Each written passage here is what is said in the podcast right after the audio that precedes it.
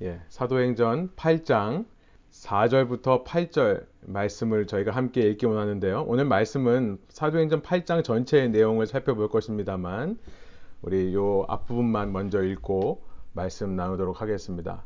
교회의 사명 네 번째 시간으로요. 성도의 선교 어, Mission of the Laity라고 하는 성도의 선교라는 제목으로 말씀 나누기 원하실 때요. 우리 사도행전 8장 4절부터 8절의 말씀을 저와 여러분이 한 목소리로 한번 어, 이 다섯 절 읽어보도록 하겠습니다. 지금 마이크를 켜실 수 있는 분들은 켜시고 함께 말씀 읽기 원합니다.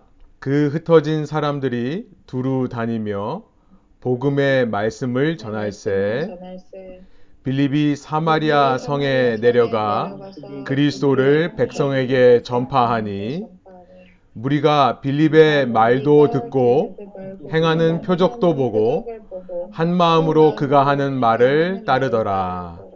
많은 사람에게 붙었던 더러운 귀신들이 크게 소리를 지르며 나가고 또 많은 중풍병자와 못 걷는 사람이 나으니 그 성에 큰 기쁨이 있더라. 아멘. 어, 스테반을 비롯한 어, 일곱 명의 집사님들이 세워집니다. 그들은 교제를 위해 세워진 분들입니다. 코이노니아라고 하는 것은 단순히 이 socializing 하는 것이 아니죠. 친분 관계를 쌓는 것이 아니라 소유를 나누어 주는 겁니다. 그 소유를 나눠 주는 사역을 위해 일곱 명의 초대 교회 지도자들이 세워집니다.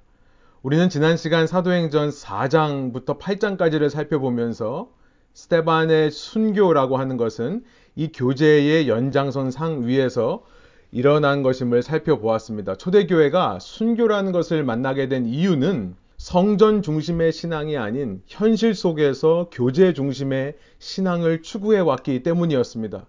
그리고 초대교회가 순교라고 하는 큰 도전과 그 박해를 감당해낼 수 있었던 그 힘의 원천, 원동력 역시 그들 이 현실 속에서 교제를 이루기 위해 평소 자기 포기와 희생에 순전한 마음, 곧 단순한 마음을 훈련해 왔기 때문에 가능했다는 것을 살펴보았습니다. 오늘 우리에게도 그런 교제를 위한 순교가 일어나야 하겠다라고 말씀을 나눴죠. 순교를 통해서 실제 삶의 행함과 교제의 헌신이 있어야 한다는 것을 다짐해 보았습니다. 그리고 그런 순교는 그런 순교의 자세는 한 영혼을 변화시키는 능력인 것도 살펴보았었습니다. 오늘 사도행전 8장의 이야기, 이 가스페 프로젝트 신약 4권의 다섯 번째 챕터입니다. 5과 이 8장의 이야기는요, 그 스테반의 순교로 인해 초대교회에 가져오게 된 변화에 대한 기록입니다. 스테반을 돌로 쳐 죽인 유대인들은 그 여세를 몰아 예루살렘 내에 있는 기독교인들을 색출해내고 추방하는 일을 합니다. 그 결과 8장 1절이 이렇게 시작합니다. 예루살렘에서 성장하고 부흥하던 이 예루살렘 교회는 사도를 제외하고 다 유대와 사마리아 모든 땅으로 흩어지게 되었다. 여러분 이것은 교회의 위기입니다. 교인이 감소하는 거죠. 오늘날 생각해 보면 모이지 못하고 흩어지게 되는 일들이 있는 것입니다. 교회 역사 최초로 박해라는 장애물을 만납니다. 이제 더 이상 그리스도인들이 자유롭게 모임을 갖던 시대는 지나갔습니다. 이 모든 것이 위기로 보이지만 그러나 그것은 실은 우리의 생각일 뿐입니다. 놀랍게도 교회의 위기는 복음의 기회가 됩니다. 여러분 믿으십니까? 언제나 그렇습니다. 하나님은 실수가 없으세요. 우리가 이것을 위기라고 생각하는 것은 어쩌면 교회가, 우리가 예루살렘 안에만 머무는 게 편하기 때문일 수 있습니다. 안일함과 타협하는 겁니다. 주님은 이 사건을 통해 사도행전 1장 8절에서 말씀하신 주님의 명령을 이루어 가십니다. 교회에게 성령이 임하실 때 교회는 예루살렘을 넘어 온 유대와 사마리아와 땅끝까지 이르러 증인이 될 것이다 라고 하신 그 말씀. 여러분 이 말씀은 놀랍게도 교회를 향한 박해의 결과로 교회가 흩어짐을 통해 이루어지게 되었다라는 사실입니다. 흩어지는 것. 이것은 교회 입장에서 보면 위기고 세력의 감소일 수 있겠습니다만 거시적인 하나님의 왕국, 이 매크로스코픽, 이 거시적인 하나님의 왕국을 보면 이 땅에 전파되는 하나님의 복음의 관점에서는 오히려 이것은 부흥이고 성장의 전환점이 된 것입니다. 하나님은 결코 실수가 없으세요. 저와 여러분의 삶에도 마찬가지입니다. 우리가 당하는 고난과 박해가 있다면 그것은 반드시 영적인 부흥과 성장으로 이루어질 것을 믿고 소망하시는 저와 여러분 되기를 원합니다. 그것은 분명히 주님 나라의 확장으로 이루어질 것입니다. 그런데 여기서 우리는 질문하게 됩니다. 어떻게 흩어지는 것이 부흥이고 성장이 될 수 있는가? 이것을 설명해 주는 말씀이 우리가 읽은 사도행전 8장 4절부터 8절의 이 빌립 집사님의 이야기입니다. 그 흩어진 사람이 두루 다니며 복음의 말씀을 전할세라고 되어 있습니다. 이전까지 교회 역사는 예루살렘을 중심으로 한 공동체의 역사였다면 이 박해로 말미암아 이제 8장부터는 복음의 카메라가 각 개인들을 비추는 것입니다. 이전까지 교회는 그 중심에 서서 말씀을 전하는 사도, 어파스터, 그 사도들을 중심으로 사역해 왔습니다. 그러나 이제는 흩어진 사람들이 두루 다니며 복음의 말씀을 전한다. 여러분 이 4절에 두루 다니며 복음의 말씀을 전한다라는 표현은 사도들에게 하던 표현입니다. 아니 이 표현은 실은 우리 주님이신 예수님을 연상시키는 표현입니다. 이 사도행전을 쓴 누가가 누가복음 8장 1절에서 누가복음 8장 1절 예수님의 모습을 이렇게 기록합니다. 그 후에 예수께서 각 성과 마을에 두루 다니시며 하나님의 나라를 선포하시며 그 복음을 전하실세. 아, 여러분, 흩어짐이 부흥이 되고 흩어짐이 성장이 될 수 있는 이유가 바로 여기 있습니다. 흩어짐 자체가 바로 부흥으로 연결되는 것은 아닙니다. 흩어짐 자체는 분명 위기이고 도전이 맞습니다. 그러나 그 흩어짐 속에서 성도 각자가 이 예수님을 닮을 수 있다면 이 복음 전도의 사명을 교회 지도자, 목회자에게만 사도에게만 미루어 놓지 않고 각자의 흩어짐 속에서 그 복음 전도의 사명을 감당하려 할 때 이 거시적인 하나님 나라, 하나님의 왕국은 확장되는 것이고 복음의 전진이 이루어진다라는 사실이에요. 빌립이 사마리아 성에 내려가 그리스도를 백성에게 전하니 전파하니 이렇게 되어 있습니다. 빌립 한 개인이 그리스도를 백성에게 전파하였다. 이 빌립이라는 분은 사도행전 6장에서 스테반과 함께 구제를 위해 세워진 7명의 집사님들 중에 한 명이었습니다. 어떤 사람들은 박해가 있어서 예루살렘 근처에 온 유대 지역으로 흩어져 복음을 전합니다. 그러나 이 빌립 집사님은 제자들 중에 최초로 그리스도인들 중에 최초로 이방인의 땅이었던 사마리아로 내려갑니다. 교회의 역사상 물론 예수님 계실 때도 사마리아 전도가 이루어졌습니다만 교회가 생기고 나서 교회의 역사상 처음으로 이방인 선교가 이루어지는 것은 사도행전 10장의 베드로와 고넬료 사건이 아닙니다. 이전에 이미 8장에서 빌립 지사님을 통해 그 처음으로 이방인 선교가 이루어졌던 것입니다.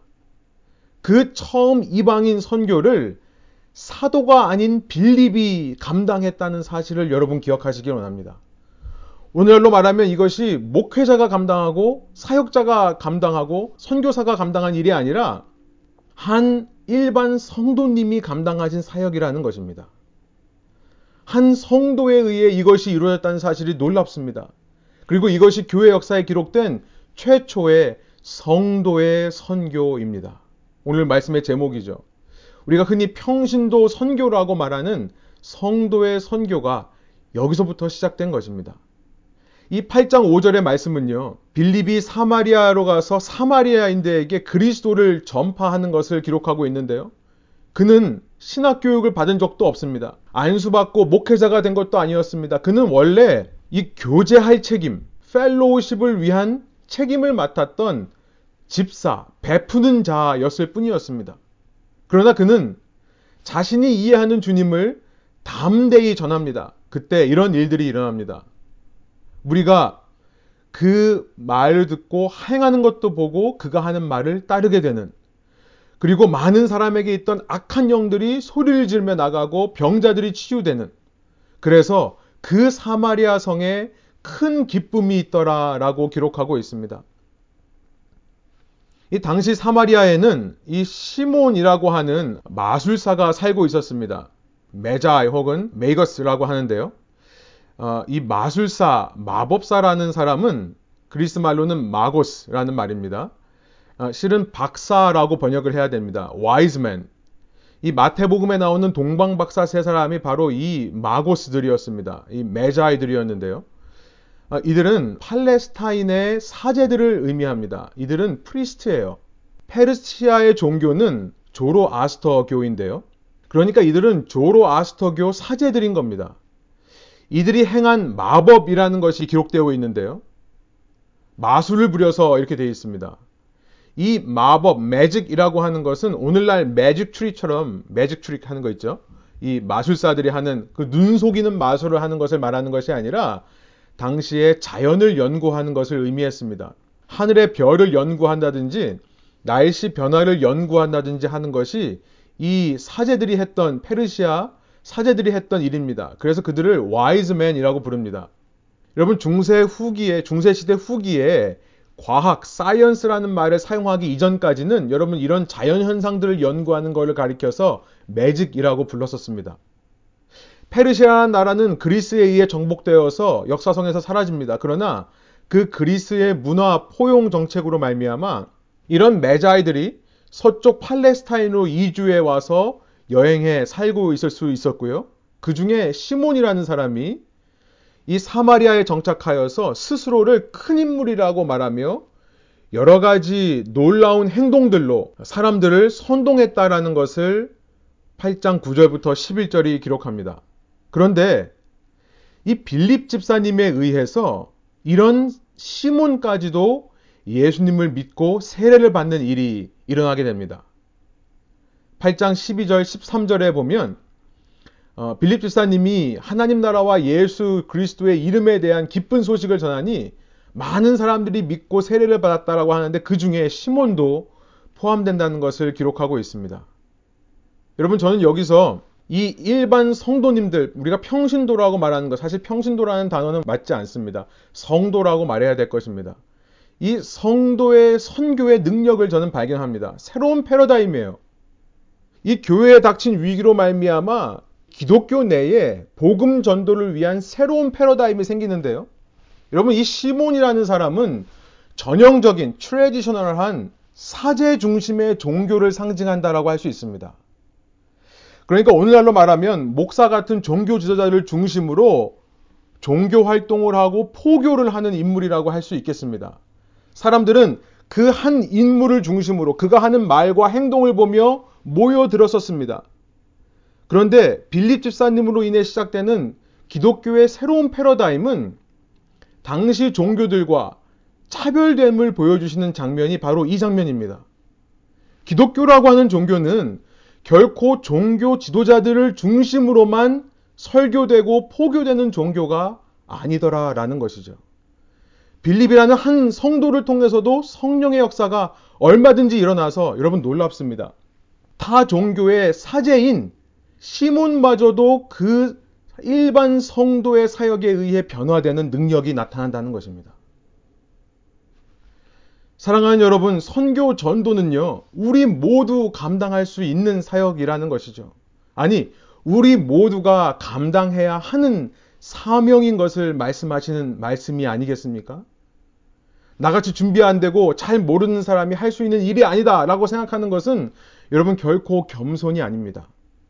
어쩌면 기독교가 너무나 세속 종교화 되어버린 그래서 이 메자이 같은 사제들이 보이는 능력과 가르침에 현혹되어 따라가는 그런 환경 속에서 신앙생활하며 나도 모르게 익숙해져 버린 어쩌면 우리 속에 있는 그런 성향들은 생각보다 심각한 문제일 수 있습니다. 그러면 여러분 사역자는 필요 없는 것입니까? 그렇지 않습니다. 8장 14절을 보면 이 빌립이 사마리아에서 사역하더니 이 사마리아인들이 믿게 되었다라는 그 소식이 예루살렘에까지 전해집니다. 그랬더니 예루살렘에 머물러 있던 사도 베드로와 요한이 이 사마리아를 방문하게 됩니다. 그리고 성령을 받을 수 있게 기도하게 됩니다. 사도행전 8장 14절부터 17절까지의 이야기입니다. 16절부터 읽어보면요. 사마리아 사람들은 주 예수의 이름으로 세례만 받았을 뿐이요. 그들 가운데 아무에게도 아직 성령이 내리시지 않았던 것이었다. 그래서 베드로와 요한이 그들에게 손을 얹으니 그들이 성령을 받았다. 여러분 조금 이상한 생각이 듭니다. 아니 이들이 빌립의 말을 듣고 예수님을 믿을 때 이미 성령께서 역사하신 것이 아닙니까? 그런데 왜 사도들은 또다시 와서 손을 얹고 성령을 받게 하는 것일까? 오해가 생길 수 있는 부분입니다. 마치 성령님이라고 하는 것은 사도들이 손을 얹고 기도할 때만 임하시는 것으로 오해하기가 너무나 쉽습니다. 저는 교회에서 지금까지 자라면서 믿고 살면서 교회 안에서 전통적인 교회 안에서 성장하면서 제 안에 알게 모르게 이런 생각이 쌓여 있다는 것을 깨닫게 되었습니다. 우리가 교회에서 신앙생활 하면서 자꾸만 이런 생각을 하게 되는 것 같아요. 전혀 아닙니다. 여러분, 제가 기도하는 것과 순장님들이 기도하는 것과 전혀 다르지 않습니다. 뭐, 목사님 별로 안 유명하니까 별로 어차피 기대 안 해요. 라고 하실 수도 있겠지만, 여러분, 아무리 유명한 목사님한테 기도받는다고 해서 성령이 더 충만해지는 것이 아닙니다. 성령 하나님은 인간이 부리는 어떤 장풍 같은 힘이 아닙니다. 빌립 집사님이 복음을 전했을 때 이미 성령께서 역사하셔서 그 사마리아 땅에 복음 전파가 이루어졌습니다. 이것은 성령의 사역이에요. 그런데 15절, 16절, 17절에서 아직 성령이 내리지 않았다라고 말하는 것은 여러분 이 엄밀히 말하면 이 성령이라는 단어에는 정관사 더가 붙어 있지 않습니다. 성령 하나님을 말씀드릴 때는 말할 때는 우리가 The Holy Spirit이라고 얘기하는데요. 어, 이 15절의 영어 번역에는 the라는 말을 붙여놨습니다만 원어로 보면 여기에는 정관사가 없습니다. 우리가 아까 읽었던 사도행전 1장 8절 너희에게 성령이 임하시면 너희가 권능을 받고 예루살렘과 온 유대와 사마리아와 땅끝까지 이르러 내 증인이 되리라 라고 말씀하셨을 때 거기 성령이라는 단어에는 정관사가 붙어 있습니다. 그러나 여기서 말하는 성령이라고 하는 것은 정관사가 붙지 않은 성령이라는 것은 성령님 자체를 말하는 게 아니라 그 성령께서 임하실 때 나타나는 어떤 외적인 증거를 가리키는 단어입니다. 곧 은사가 임하는 것을 성령이 임하는 것과 구별하여 표현한 것으로 보이는 겁니다. 16절에서 이미 이들은 주 예수의 이름으로 세례를 받았다라고 되어 있습니다. 여러분 고린도전서 12장 3절에 보면 누구든지 성령으로 아니하고는 예수 그리스도를 주라고 고백할 수 없다라는 말씀이 있죠. 예수님을 주로 고백할 때 이미 성령님께서 그들 마음속에 역사하신 것입니다만 아직 성령의 은사는 일어나지 않은 겁니다. 초기 사도들에게 주신 권위가 있었습니다. 그것은 성령이 임재하는 것을 눈으로 볼 수 있게 사도들의 안수 기도를 통해 은사가 나타나는 권위를 주셨었습니다. 고넬료의 사건, 이제 10장에서 똑같은 일들이 일어날 텐데요. 저는 여기서 일반 성도의 사역과 사도들의 사역에 함께 이루어져야 되는 필요성을 발견하게 됩니다. 사도들의 역할은 성도님들을 통한 성령의 사역에 권위를 실어주는 역할인 거죠. 그것을 컨펌 해주는 역할인 것입니다. 그 성도에게 일어난 성령의 사역을 다른 교회와 교인들에게 컨펌 해주는 역할을 하는 겁니다. 여러분, 교회의 사역은 결코 목회자 한 사람의 계획으로부터 나오는 것이 아닙니다. 성령께서는 각 성도에게 사역을 향한 마음을 주세요. 목회자는 그 성도 안에 있는 사역에 대한 마음, 그것에 동참하고 참여해 봄으로써 이것이 하나님께서 일하시고 있는 일이고 또 이 시대에 하나님께서 하고 계신 사역인지를 확인합니다. 그 후에 교회에게 컨펌을 해주는 역할이 목회자의 역할인 겁니다. 저는 목회자에게는 권위가 있다고 생각합니다. 그것은 권위주의적인 권위가 아닙니다. 내가 위에 있으니 너희는 나의 말을 따라라. 이런 권위가 아닙니다. 목회자에게 주어지는 권위라는 것은 공동체의 질서를 위해 존재하는 것일 뿐이다. 라는 것을 기억하시기 바랍니다. 저는 이 대목에서 부족하지만 제 이야기, 제 목회 이야기를 좀 하고자 합니다. 어, 제가 가능하면 제 이야기를 자꾸 안 하려고 하는데요. 일주일 내내 저 월요일서부터 어제까지 계속해서 주님께서 이 부담을 주시고 마음을 주셔서 나누겠다 생각이 듭니다. 어, 요즘 부족하지만 여러분 이해하시고 양해하시고 여러분의 목회자의 부족한 점이라고 생각하시고 들어주시기 바랍니다. 저는 교회를 개척하면서 레븐 교회가 기존의 전통적인 교회와 좀 달랐으면 하는 마음이 든 것 중에 하나가 어쩌면 그 마음의 가장 중심에 있는 것 중에 하나가 목회자가 독재자가 되는 교회 모델에서 벗어나고자 하는 마음이 있었습니다. 결국 이 시대에 도시 사람들을 품을 수 있는 목회를 한다라고 했을 때 우리 당시에는 개척 초기에는 제가 이런 구체적인 비전을 선포하지 못하고 그냥 젊은이들 목회라고만 얘기를 했었습니다. 우리가 좀 더 젊은 층 혹은 있는 사람들을 품을 수 있는 목회를 한다고 했었을 때 제 생각에 가장 걸림돌이 되는 것은 기존 전통교회의 권위주의적인 목회자 중심의 문화입니다. 그 전통교회의 목회자 중심의 모델이 가장 걸림돌이 된다라고 생각했었습니다.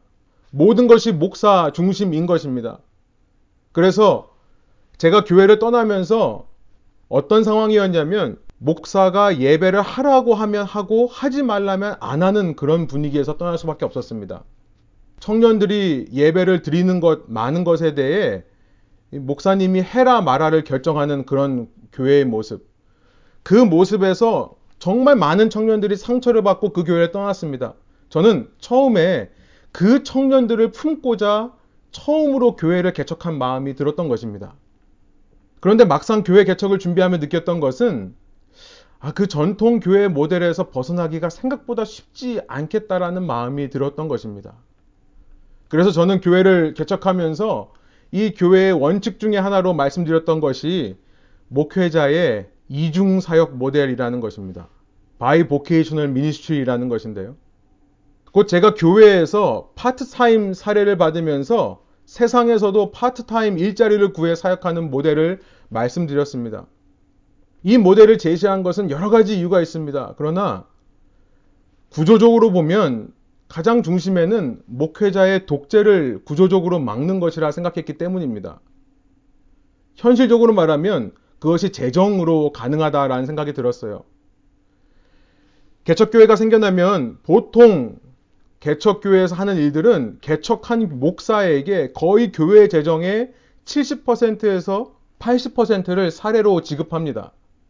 제가 이 철치 플랜팅, 교회 개척을 준비하며 트레이닝을 받을, 교회 교단으로부터 트레이닝을 받을 때 들었던 이야기입니다. 그것이 일반적인 통계적인 교회의 모습, 현실입니다. 그런데 그렇게 되면 문제가 무엇입니까? 교회가 사역할 수 있는 예산 규모가 적어진다는 것이 문제예요. 한 교회의 재정의 7, 80%를 목회자 가정이 가져간다면 그 교회가 무슨 사역을 하겠습니까? 그래 저는 그래서 개척교회가 참 힘들다는 생각을 했습니다.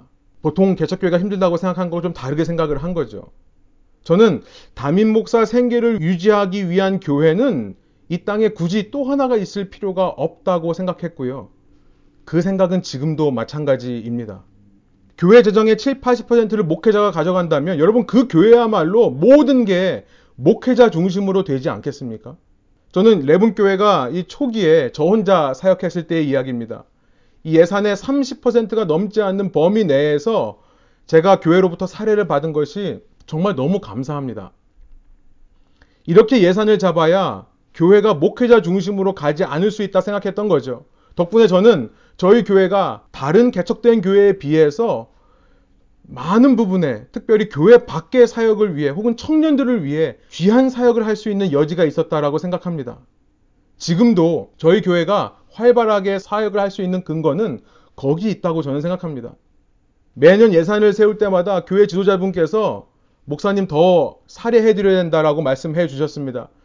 저를 생각해 주시는 마음 너무 감사하지만 제가 매년 예산 세울 때마다 운영위원들과 또 순장님들, 팀장님들과 제가 이 이야기를 할 때마다 정색하면서 고집했던 이유가 바로 여기 있습니다. 제 사례가 많아질수록 저는 불편해집니다. 교회 사역이 살아나는 것이 제 소원이에요. 예산이 집행 안 되고 남아서 통장에 쌓이면 쌓일수록 저는 슬픕니다. 사역하면서 가장 기쁘고 힘이 생기는 것은 교회가 이 사역할 수 있는 헌금을 가지고 다양한 사역을 감당해 낼 때 그때 힘이 나고 신나는 거죠. 그런데 문제는 저도 가정을 책임져야 될 가장이기 때문에 교회 밖에서 파트타임에 해당하는 수입원을 구하는 것을 여러분께서 이해해 주시기를 바라는 겁니다. 그런 마음으로 교회 개척을 했습니다. 물론 제가 돈에 미쳐서 돈 많이 벌려고 그 일을 하는 것은 아닙니다. 그러나 제가 파트타임 사역을, 파타임 생계를 유지하기 위한 직장이 있다는 것 자체만으로도 불편하실 분들이 있을 줄 압니다. 목회자가 한 우물을 파고 목회에 전념해야 된다라고 생각하실 수 있는 것 충분히 이해합니다. 그러나 저는 이 시대에 과연 교회 목회밖에 모르고 교회 안에서만 목회하는 목회자가 외치는 설교를 들을 수 있는 이 도시의 사람들이 몇 명이 있을까라는 마음도 있습니다. 저는 개척 초기에는 일주일에 한 10시간 정도 세상 일을 했습니다. 지금은 일이 많아져서 일주일에 제가 처음으로 공개합니다만 최소 20시간 일을 합니다. 그리고 많게는 30시간까지 파트타임 일을 할 때가 있습니다. 일주일에 30시간 일하면서 주일 설교, 수요 성경 공부, 또 수요일 토요일 새벽 기도, 매일 묵상을 여러분께 보내드리는 것, 거기다가 상담하고 사람들을 만나고 신방하는 시간도 씁니다. 저는 풀타임 이상으로 교회 사역을 위해 헌신하고 있습니다. 이렇게 살다 보니까 쉬는 날이 없습니다. 쉬는 시간만 있을 뿐입니다. 제가 이러는 이유가 무엇일까요? 여러분에게 나 이렇게 고생한다 라는 말 들어서 칭찬받으려고 하는 건가요?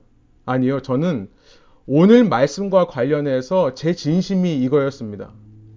여러분도 저처럼 이 bi-vocational ministry에 동참해 달라는 의도입니다. 여러분 모두 다 저처럼 bi-vocational minister가 되어 주십사 하는 부탁이에요. 여러분 모두 세상에서 맡은 일이 있으십니다. 직장에 있으신 분들이 있고 집에서 주부로서 엄마로서 풀타임 사역을 하시는 분들이 있습니다. 저는 목회가 풀타임입니다만 여러분은 세상에서 맡으신 일이 풀타임이죠.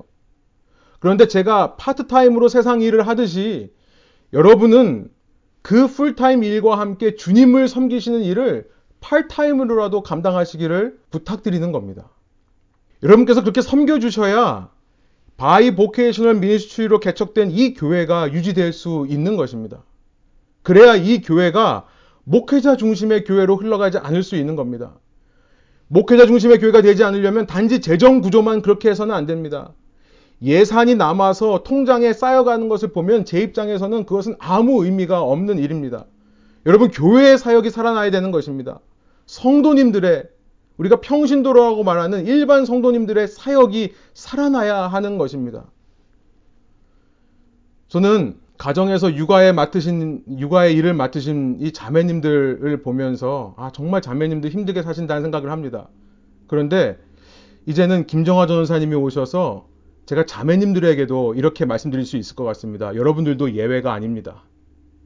저는 저희 교회에 또 다른 bi-vocational minister 우리 김정하 전도사님 주셔서 너무나 감사합니다. 풀타임 마음으로 일하시면서 교회에서는 맡으신 파트타임 이상으로 현재 헌신해 주고 계시는 모습 여러분 본받으시기 원합니다. 그리고 그보다 여러분도 하실 수 있다는 것을 믿으시기 바랍니다.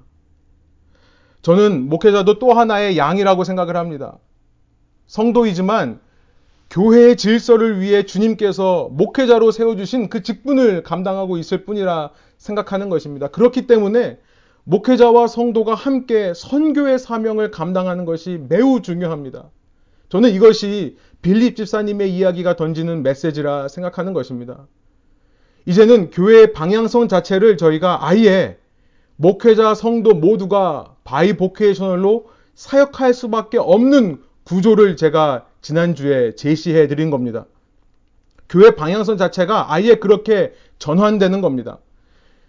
제가 말씀드린 이 일들은 결코 목회자들만 매달려서 할 수 있는 일이 아닙니다. 여러분이 동참하시지 않으면 할 수 없는 일이에요. 심지어 작은 청소라든지 건물 관리라든지 다양하게 열릴 모임에 방청객으로 와서 앉아주시는 이 모든 것들도 앞으로 사역이 될 것입니다. 온 성도가 함께 선교 사역에 동참할 수 있는 환경과 기회를 열어드리기 위해 제가 새로운 교회의 모델을 제시해 드리는 겁니다. 말씀으로 돌아오면요. 빌립 집사님은요. 이 사마리아에서 이제 이 가이사랴, 시저리아라고 하는 서북 쪽에 있는 해안 도시를 향해 갑니다. 그 가는 길에서 이티오피아의 관리자 넷이었던 윤혁이죠. 이 넷이었던 한 관리를 만나 이 사람에게 복음을 전하고 세례를 줍니다. 최초의 이방인 선교는 빌립 지사님에 의해 사마리아를 넘어 이티오피아 관리에게까지 향하게 됩니다. 제가 시간 관계상 간단하게 말씀드리겠습니다만 여러분 이 이티오피아 관리는요 보통 이방인이 아닙니다. 이방인 중에서도 독특한 이방인, 가장 어려운 이방인이라고 할까요? 오늘날로 말하면 불신자 중에서도 가장 힘든 불신자라고 할 수 있습니다. 이 사람은요 세례를 받을 수 없는 이방인입니다. 당시 이방인 중에도 유대교에 입교하여서 하나님을 섬기는 사람들이 있었습니다. 이들을 가리켜서 입교자라고 합니다. 프로셀라이트. 6장 5절에 보면 이 일곱 집사님 중에 이 니골라, 니콜라스라는 집사님이 바로 이 입교자였다라고 기록하고 있습니다. 당시 이방인 중에 하나님을 섬기기 위해 유대교에 입교하는 자가 있었던 것입니다. 그 절차를 보면요. 가장 먼저 남성의 경우 할례를 받습니다. circumcision. 그리고 나서 세례를 받습니다. 그리고 나서 제사를 드려서 이제 하나님의 공동체 안으로 들어오게 됩니다. 그런데 이 넷이라는 사람은요, 넷이기 때문에 할례를 받을 수가 없는 겁니다. 신명기 23장 1절에 따르면 이런 자는 하나님의 백성에 들어오지 못한다라는 율법이 있습니다. 그런데 빌립은 자신도 유대인으로서 이런 유대교의 전통이 있다는 것을 알면서 컸음에도 불구하고 이 이방인 중에 이방인에게 그리스도의 복음을 전하고 세례를 베풀어 하나님의 백성으로 삼는 이 놀라운 사역을 감당합니다. 저는 이런 한편으로 이런 생각을 합니다. 만일 사도였다면 이티오피아 네시에게 복음을 전하지 않았을 것이다. 목회자와 같이 이 목회라는 이 훈련을 받은 사람일수록 유연해지기가 어렵습니다. 창의적인 사역이 나오기가 어렵습니다. 하나님께서는 그 위기를 기회로 삼아 이 땅 가운데 창의적인 사역들을 이루어 가시는데요. 사도들도 쉽게 하기 어려운 결정을 일반 성도였기 때문에 담대히 성령께 의지해 행하는 모습이 기록되고 있는 겁니다. 여러분, 이런 유연성과 창의성, 저는 이것이야말로 성도 사역의 가장 큰 능력이라고 생각합니다. 그런 능력이 앞으로 저와 여러분의 삶을 통해 나오기를 소원하는 겁니다. 이 비립 집사님 이야기에서는 마지막으로 한 가지 더 살펴볼 것이 있습니다. 사도행전 8장 마지막인데요. 8장 38절부터 40절입니다. 이 빌립이 이티오피아 네시와 이야기하다가 세례를 주기 위해 마차를 세웁니다. 그리고 그 네시에게 세례를 베풉니다. 그랬더니 하나님의 영, 성령께서 빌립을 데리고 갑니다. 네시는 그 빌립을 더 이상 볼 수는 없었지만 기쁨에 차서 가던 길을 갔다라고 기록하고 있습니다. 그 뒤에 빌립은 원래 목적지였던 가이사랴에 이르는 것으로 8장이 끝나고요. 나중에 사도행전 21장에 가서 우리가 빌립이 이곳에 정착하여 살고 있었다는 것을 발견하게 될 것입니다. 마지막으로 우리가 이 성도 사역의 능력에 대해서 살펴보기 원하는 것은 39절에서 말하는 기쁨이라는 겁니다. 여러분, 이 빌립 집사님의 행적을 기록하며 누가는 독특하게 이 기쁨에 찼다라는 표현을 반복하고 있는데요. 앞서 8장 8절을 보면 오늘 본문 우리가 읽은 마지막 절입니다. 사마리아 성도 기뻐하였다 이렇게 되어 있어요. 그리고 이 내시도 기쁨에 차게 되었다라고 39절 기록하고 있는 겁니다. 저는 이 기쁨에 대해 압니다. 제가 감사하게도 레분교회를 개척해서 섬겨오는 동안에 저는 이 기쁨의 소식들을 참 많이 들었습니다. 보이지 않는 곳에서 시간과 물질과 에너지를 헌신하여 사역하시는 성도님들, 교우님들의 소식을 종종 듣는 것입니다. 누가 시켜서 한 게 아닙니다. 스스로 성령님께 감동되어서 사역을 찾아가고요. 스스로 성령님께 감동되어 나의 귀한 생명 같은 시간과 에너지를 타인을 위해 쓰는 모습. 주위에 소외된 사람들이 있으면 돌보고 섬기고 주위에 믿지 않는 사람이 있으면 전도하려 애쓰고 그들을 위해 기도하고 성도님들의 어려움을 보면 누가 뭐라 하지 않아도 작은 일서부터 가서 도와주려고 하는 그런 모습들, 그런 소식들. 여러분, 저는요, 제 자신에게는 안타까운 말이지만요. 이런 말씀을 드리고 싶습니다. 여러분, 신앙의 기쁨이라는 것은 목회자가 드릴 수 있는 것이 전부가 아닙니다.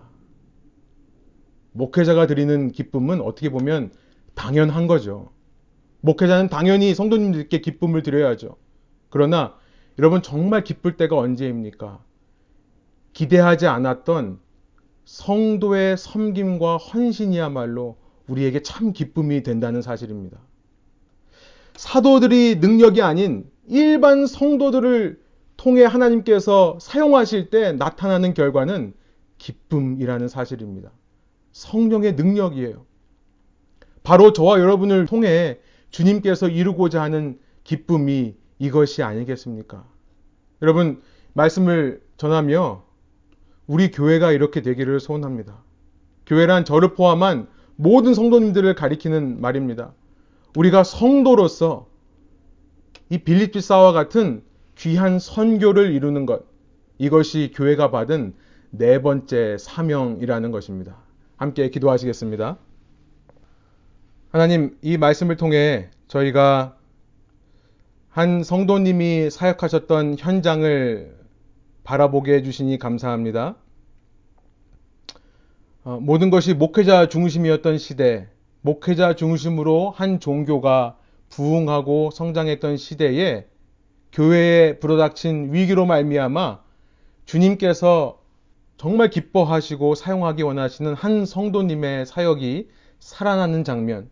주님, 이것을 통해 이방인들을 향한 첫 전도가 시작되었고, 이방인 중에 이방인, 어, 그 제도와 전통에 사로잡힌 자라면 가서 전해, 전하지도 못했을 애초부터 품지도 않았을 이티오피아 네시와 같은 자들이 주님의 복음을 듣고 돌아오는 그 유연성과 창의적인 사역의 시작이 빌립 집사님으로 인해 시작했다는 사실을 생각해 보며 우리가 한 목회자를 중심으로 신앙생활 한다기보다 각 성도에게 주시는 성령의 마음으로 그 성령님의 감동하심으로 성도의 사역이 일어날 때 더욱더 풍성하고 놀라운 주님의 일들이 일어나고 그때 위기마저도 거시적인 주님 나라의 확장과 복음 전파라고 하는 능력으로 작용할 수 있음을 이 시간 말씀을 통해 깨닫사오니 성령 하나님 이 말씀을 듣는 저희 각자에게 내려와 주셔서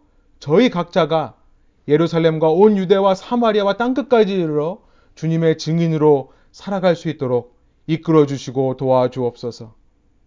우리의 삶의 속에서 이런 사역의 능력과 헌신이 회복될 때에 우리를 통해 이루실 놀라운 주님의 능력을 기대하게 하여 주시고 그 꿈을 함께 꾸어가는 저희 교회 공동체가 될 때에 이 세상에 꼭 필요한 이 세상에 주님의 빛과 능력을 전파하고 전해줄 수 있는 귀한 주님의 선교적인 공동체 되게 하여 주옵소서.